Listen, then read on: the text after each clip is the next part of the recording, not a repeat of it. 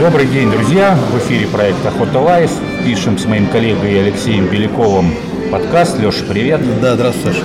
Да, сегодня мы прям буквально вот э, в городе перехватили человека, с которым давно хотели встретиться. А, сегодня будем общаться с Сергеем Алискеровым.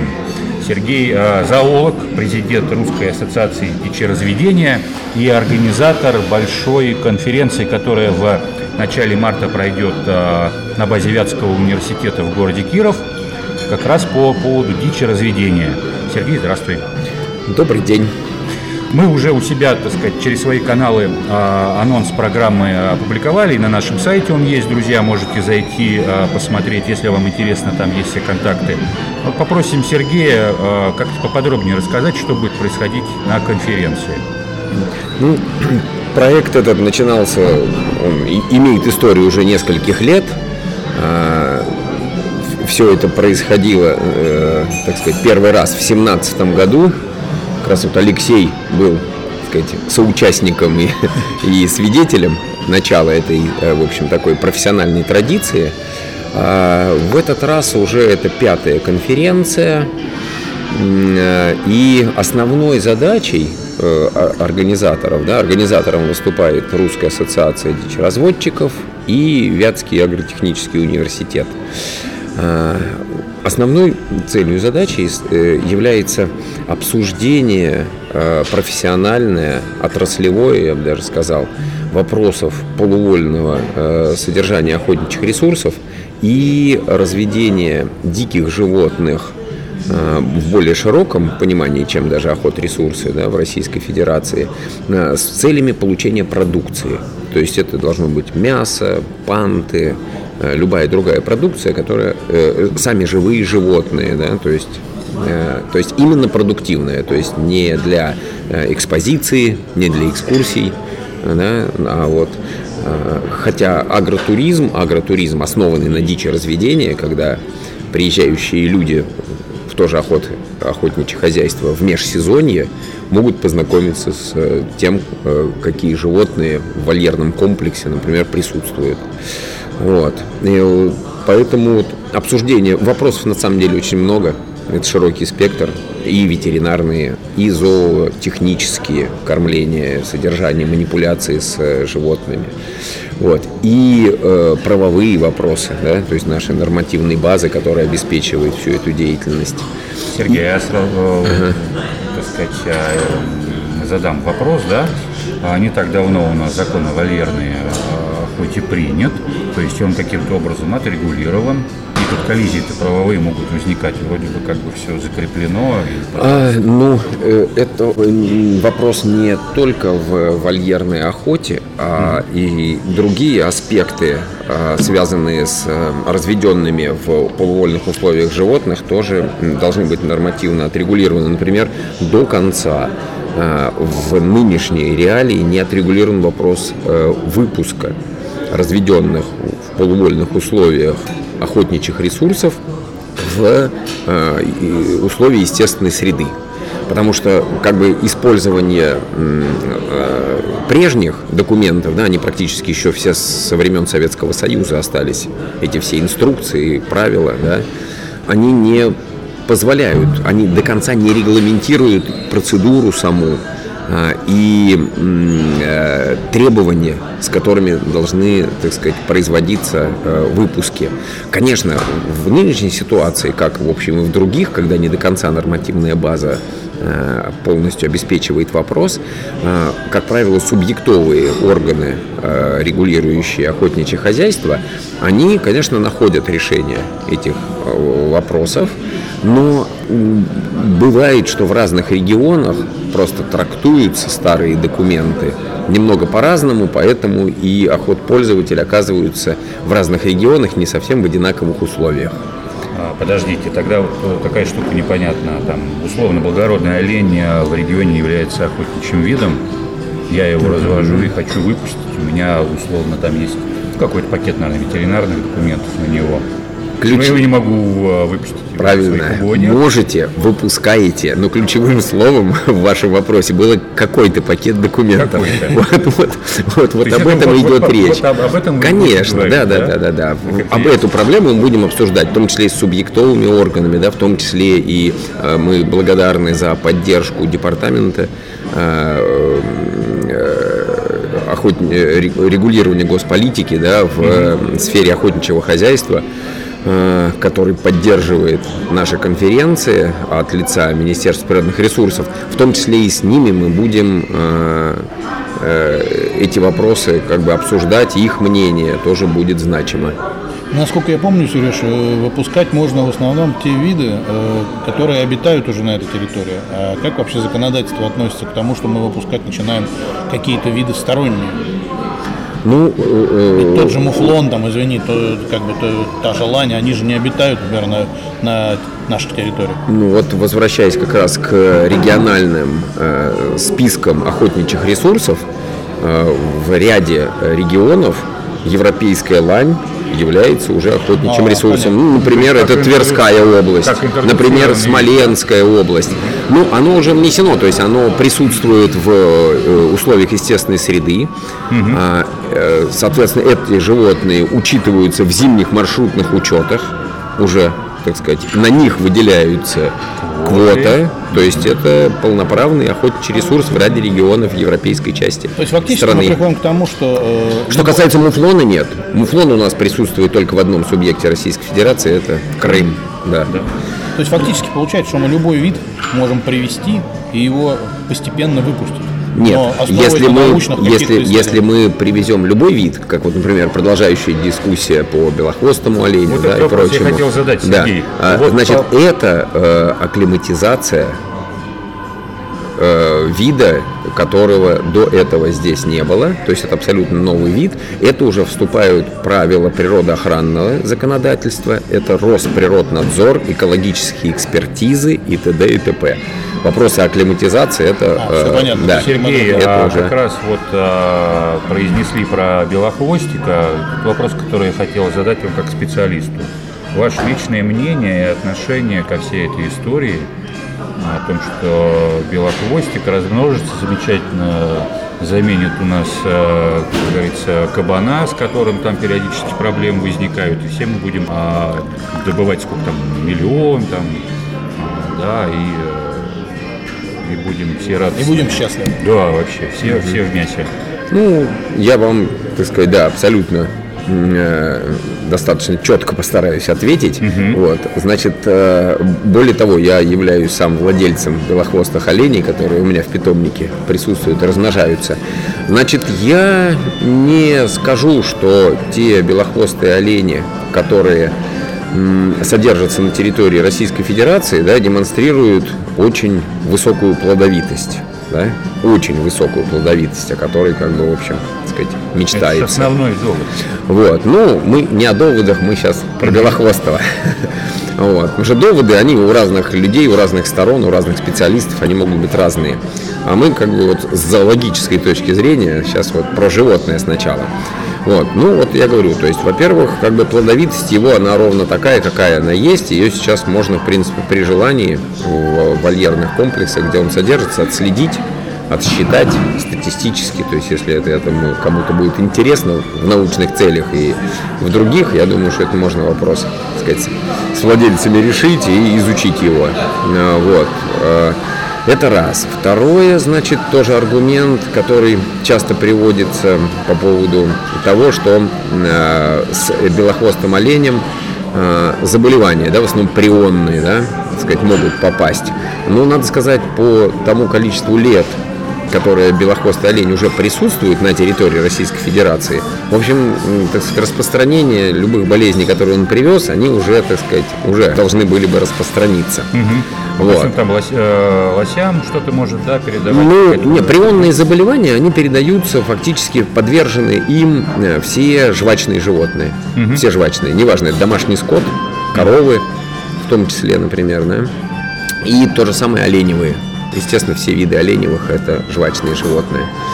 Вот. А, но, но я, конечно, не думаю, что конкретно белохвостый олень будет единственной причиной, если прионные заболевания будут, так сказать, обнаружены а, когда-либо, пока они не обнаружены. Потому что на самом деле мы знаем, что на протяжении многих лет из Северной Америки завозился домашний скот да, в Российскую Федерацию в очень большом количестве. Это происходило завозы, были специальные корабли-скотовозы, которые, так сказать, тысячи коров за один раз у нас приходили они в порт Новороссийск.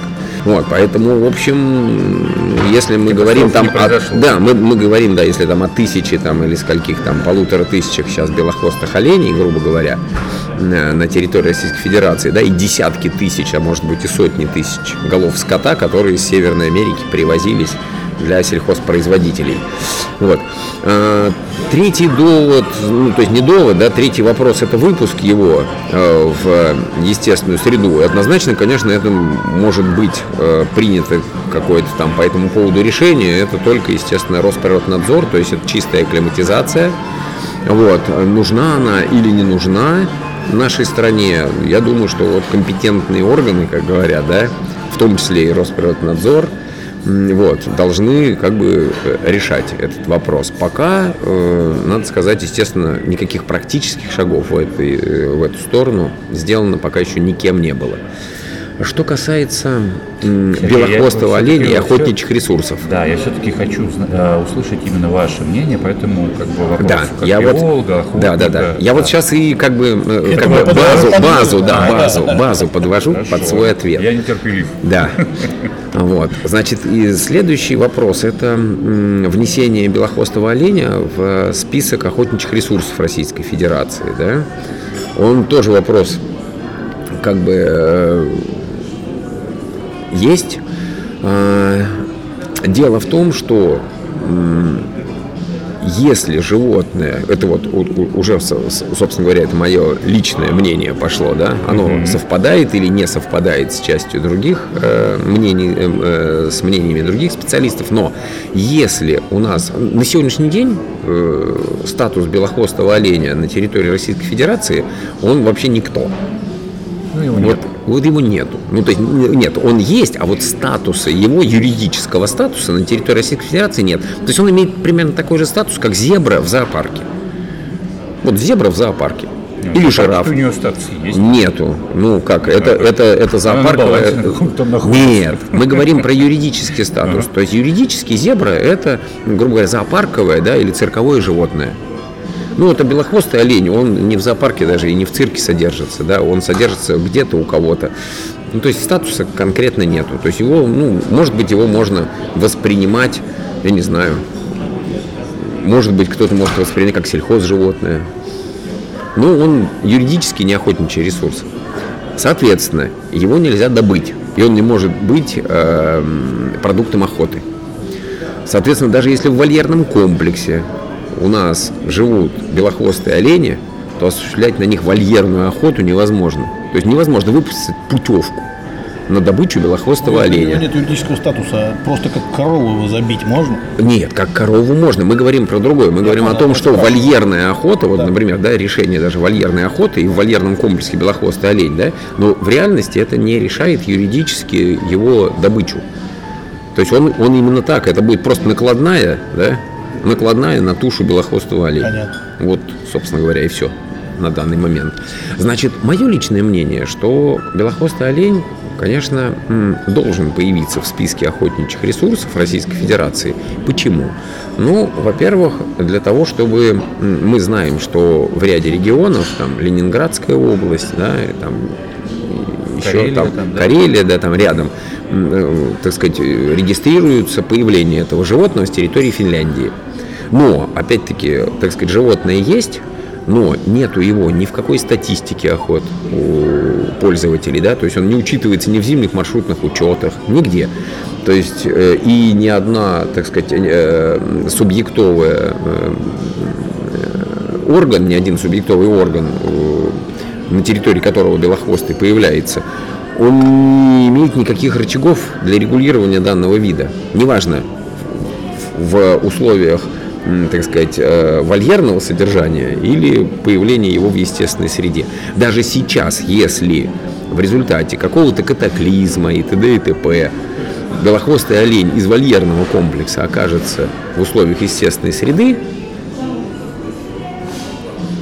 то субъектовый орган, регулирующий в сфере охоты, все, он никакого влияния на него, он не может объявить регулирование численности, он не может объявить, э, так сказать, э, научный отстрел, там что угодно. То есть этого животного нет. Нужен юридический статус. Да, юридический статус нужен. Это вот мое личное мнение. Я э, не э, являюсь сторонником выпуска его в, усл- в условия естественной среды, но я являюсь сторонником признания его охотничьим ресурсом для того, чтобы охотпользователи которые все больше и больше все-таки его приобретают, он все равно, он, он имеет распространение, он распространяется по вольерным комплексам. Эм, и э, субъектовые органы Ленинградской области, да, еще там рядом субъектов, где он, они хотя бы начали учет и контроль за этим видом. Неважно, в полувольных условиях или в природе, чтобы он попал под контроль. Понятно. Да. Это он, вот мое личное мнение. Чтобы он а, обрел официальный статус э, как, э, как муфлон, который там как бы тоже не является там, Да, да, да. А почему вы против а, собственного выпуска в- в- Я не против, на- на- я не являюсь сторонником а, горячим, не да. являюсь сторонником? Да. Почему? Вот, а, ну потому что я считаю, что действительно, как мы с вами уже говорили, да, предшествие, предшествие выпуску должна быть определенная аналитическая исследовательская работа. И вот если по ее результатам, да, можно будет провести экспертизу, которая, так сказать, э, нам всем подтвердит, что данный вид найдет свою нишу экологическую, да, что он при этом, так сказать, э, э, не станет э, таким агрессивным конкурентом для имеющихся охотничьих ресурсов, ну тогда уже государственные органы могут принять решение положительное по этому вопросу. Раз отмерить, иначе. Да, я просто считаю, что этим надо заниматься. Для того, чтобы это заниматься, он должен приобрести статус. То есть вот сейчас ни одна научно-исследовательская организация и прочее даже, да, она как бы может, конечно, им заниматься, но заниматься кем? Чем? Вот даже если бы это были какие-то научно-исследовательские, да, научно-исследовательские а, организации там, а, в сфере охотничьего хозяйства, да, или в сфере сельского хозяйства, вот, кто на каком основании вдруг животным с неопределенным статусом начнет заниматься. Тратить понятно. деньги, да, включать в госзадания и т.д. и т.п. Хорошо, у меня тогда вот э, следующий вопрос. Мы на самом деле для ну, как бы большинства охотничьего сообщества сейчас э, обсуждаем достаточно ну, как бы отвлеченные темы. Там звучат там, муфлоны, алани, вольеры, э, белохвостики. Ну, мне как охотнику по большому счету все равно, да, то есть э, содержат люди вольеры, так сказать, э, им это нужно, им это интересно, если это, так сказать, приносит пользу, если это выпуск, там как бы да, животных в дикую среду пополняются, как бы насыщаются угодья, разбредаются и так далее, так далее, замечательно, да, вот, но э, мне как э, простому охотнику и, ну, по большому счету, потребителю, интересно, чтобы э, там в угодьях было больше массовых видов а, дичи. То есть это птица, там, не знаю, куропатка, а, это тот же самый э, заяц, да, есть проблемные регионы э, по зайцу и так далее. То есть вот вы во всем в, в этом находитесь, у вас есть какие-то примеры там, положительные, э, где бы в каких-то регионах происходила такая вот ну, планомерная работа именно с массовыми такими самыми обыкновенными охотничьими видами, не экзотическими. Ну, что касается птиц, э,